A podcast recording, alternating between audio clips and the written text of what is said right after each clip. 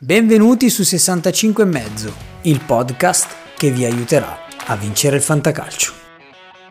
Ho bisogno di un consiglio, eh, non so chi mettere. Ripletta il venerdì sera e poi perdo per mezzo punto. Andiamo avanti così, andiamo avanti così, andiamo avanti così. Ma smettila che hai vinto, smettila. Smettila. Classifiche, statistiche, consigli, commenti, formazione, avvisi, infortuni. Sai cosa? Dovresti farci una... un programma su sta roba che fai.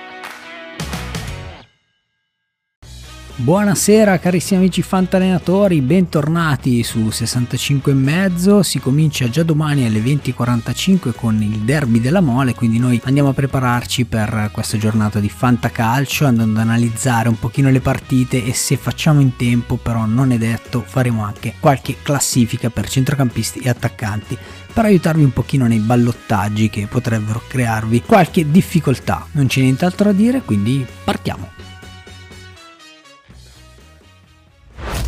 Partiamo con l'analisi della formazione della Juve, partiamo proprio da Scesni che arriva da un 5,5 ma lo andiamo comunque a confermare, quindi Quadrado che giocherà invece da terzino, bene Delict sicuramente anche se nei derby forse gioca sempre un pochino a pallamano, andrei anche a consigliare ovviamente Vlaovic di Bala, Morata così così anche se potrebbe prendere comunque un buon voto, Zaccaria questa volta non lo vedo benissimo, non so perché. Per quanto riguarda il Torino sia Milinkovic Savic che potrebbe essere protagonista in questo derby, Bremer molto bene per il modificatore difesa, per il resto della formazione del Torino qualche dubbio ce l'ho, forse il solito Pobega, Belotti potrebbe iniziare dal primo minuto ma secondo me è ancora presto. Passiamo quindi a sabato con Sampdoria e Empoli. Ecco, questa è la partita in cui i giocatori della Sampdoria vanno schierati perché giocano in casa. La sfida potrebbe essere molto interessante e piuttosto aperta, quindi sia Caputo. Molti consigliano Quagliarella, se ce l'avete ancora, se non l'avete svincolato. Potrebbe essere un'idea anche se non mi fa impazzire. Candreva sicuramente sì. Per quanto riguarda l'Empoli, Pinamonti in un grande momento, soprattutto per i rigori e anche Bairami e Zurkowski li vedo molto bene. Parisi può fare qualcosa in più rispetto ai suoi compagni di reparto, ma non esageriamo. Roma-Verona, sempre sabato alle 18 allora, il rigorista della Roma è diventato un caso talmente complicato da decifrare che vi direi di inserire tutti i giocatori della Roma che potrebbero tirare un rigore. No alle difese di entrambe le squadre. Per quanto riguarda il Verona, Baracca, Caprari e anche il Ciolo Simeone li vedo veramente molto bene. Simeone potrebbe finalmente sbloccarsi.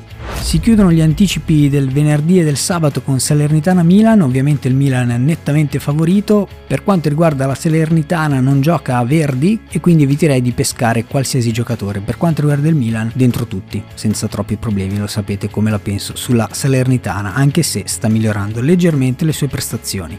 Fiorentina-Atalanta, la partita del bel calcio, del bel giocare e noi andiamo probabilmente a schierare un po' di qua e un po' di là, eviterei comunque i portieri, eviterei anche le difese, anche se Demiral ha fatto un'ottima prestazione, forse lui lo potreste effettivamente confermare. Per quanto riguarda il centrocampo, Bonaventura effettivamente spicca un po' tra i centrocampisti della Fiorentina, così come può andare a spiccare Pasalic e Malinowski praticamente giocheranno da seconde punte dietro l'unica punta Muriel che sta deludendo noi fantallenatori ma forse in questa partita potrebbe andare a punire la sua ex squadra fiorentina. Piontek in netto vantaggio su Cabral e quindi andiamo a premiare proprio lui, se però avete Cabral mettiamolo dentro, gli ultimi 20-30 minuti potrebbe incidere in questa partita. Venezia-Genoa di domenica alle 15, bella partita, molto interessante, tanti spunti possibili da questa gara. Aramu sicuramente spicca per quanto riguarda la squadra del Venezia, Criscito e Destro nella squadra del Genoa. È vero, per queste due rose faccio più o meno sempre gli stessi nomi, però azzeccare in queste due squadre dei giocatori diversi da quelli più noti è comunque piuttosto complesso. Però per queste partite ritorna la logica del quinto sesso slot della vostra rosa cosa, se avete spazio è il momento di andarli a schierare.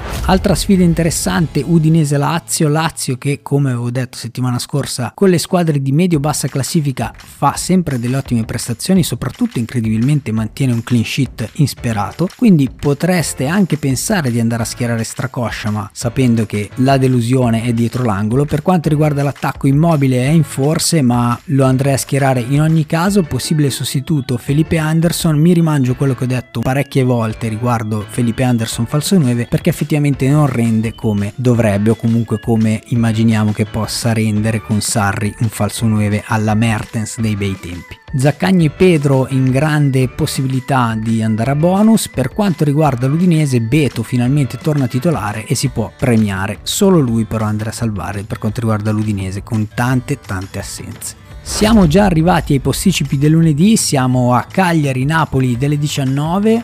Cagliari che ultimamente si è un po' compattato, ha migliorato un pochino la sua gestione del gioco e la gestione della fase difensiva, però resta una partita piuttosto complessa. So che molti di voi aspettano Joao Pedro al varco, potrebbe essere una buona idea come terzo slot, però potreste anche rimanere delusi. Per quanto riguarda il Napoli invece, dentro tutti, da Insigne fino ad Anghissà, anche la difesa veramente molto bene, attenzione a Di Lorenzo che potrebbe anche trovare un bonus. Ultima partita del turno Bologna-Spezia, Bologna veramente in difficoltà, veramente difficile andare a consigliare qualche giocatore di questa squadra, ma bisogna considerare che la difficoltà della partita non è altissima, è l'ultima partita del turno, è di lunedì, vi potrebbe dare qualche speranza, quindi se volete andare a pescare qualche giocatore sicuramente pescherei Orsolini, Arnautovic e Barro, il tridente lì davanti. Può fare davvero bene. Lo Spezia, anche qui i soliti nomi come Verde, Rezza e Erlich. Maggiore può trovare un buon voto non male come idea,